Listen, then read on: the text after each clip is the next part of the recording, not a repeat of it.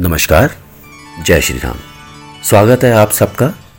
आज हम बात करेंगे कुछ रोचक तथ्यों की। ये रोचक तथ्य हैं रामचरित मानस से। रामायण। रामायण तो हम सबने सुनी है, पढ़ी है, देखी है टीवी पर। हम सब जानते हैं राम जी के बारे में, उनकी पत्नी सीता जी के बारे में, सीता माता के बारे में, उनके भाइयों के बारे में। लेकिन कुछ ऐसे तथ्य हैं जो हम नहीं जानते हैं, जिनके बारे में हमने पढ़ा नहीं है, जो बहुत रोचक भी हैं। तो चलिए शुरुआत करते हैं। जय श्री राम। लंका में राम जी 111 दिन रहे। सीता जी रही 435 दिन। रामचरित मानस में श्लोकों की संख्या है 27 चौपाई 4608 दोहों की संख्या है एक हज़ार चौहत्तर। मानस में सोरठा संख्या 207 है। छंदों की संख्या है छियासी। सुग्रीव में दस हज़ार हाथियों का बल था। सीता माता रानी बनी तैतीस वर्ष की उम्र में। मानस रचना के समय तुलसीदास जी की उम्र सतहत्तर वर्ष थी। पुष्पक विमान की चाल 400 मील प्रति घंटा थी। राम दल व रावण दल का युद्ध सत्तासी दिन चला। राम और रावण का युद्ध बत्तीस दिन चला। राम सेतु का निर्माण पाँच दिन में हुआ। नन्नील के पिता विश्वकर्मा जी हैं। त्रिजटा के पिता विभीषण है। विश्वमित्र राम को अपने साथ दस दिन के लिए लेके गए थे। राम ने रावण को सबसे पहले मारा था छह वर्ष की उम्र में। रावण को ज़िंदा किया सुशेन वैद्य ने नाभि में अमृत रखकर। चलिए अब जानते हैं राम जी के दादा और परदादा के बारे में। ब्रह्मा जी से मरीची हुए। मरीची के पुत्र कश्यप। कश्यप के पुत्र विवस्वान थे। विवस्वान के व्यवस्वत मनु हुए। व्यवस्वत मनु के समय जल प्रलय हुआ। व्यवस्वत मनु के दस पुत्रों में से एक का नाम इक्ष्वाकु था। इक्ष्वाकु ने अयोध्या को अपनी राजधानी बनाया और इस प्रकार इक्ष्वाकु कुल की स्थापना की।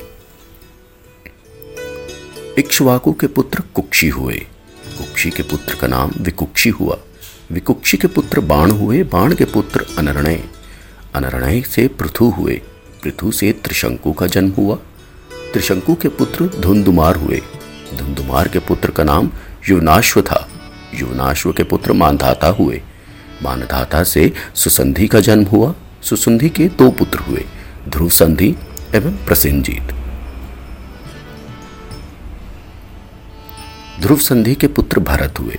भरत के पुत्र असित असित के पुत्र सगर। सगर के पुत्र का नाम असमंज था। असमंज के पुत्र अंशुमान हुए।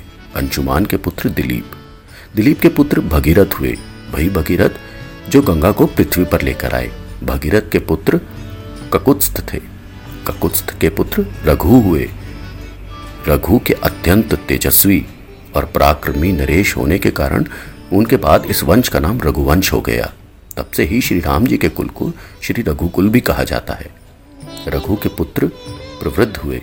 प्रवृद्ध के पुत्र शंखण शंखण के पुत्र सुदर्शन हुए सुदर्शन के पुत्र का नाम अग्निवर्ण था अग्निवर्ण के पुत्र शीघ्रग हुए शीघ्रग के पुत्र मरु मरु के पुत्र प्रशु श्रुक थे प्रशु श्रुक के पुत्र अम्बरीश हुए अम्बरीश के पुत्र का नाम नहुष था नहुष के पुत्र यजति हुए यजति के पुत्र नाभाग नाभाग के पुत्र का नाम अज था अज के पुत्र दशरथ हुए और दशरथ के चार पुत्र राम भरत, लक्ष्मण तथा शत्रुघ्न हुए।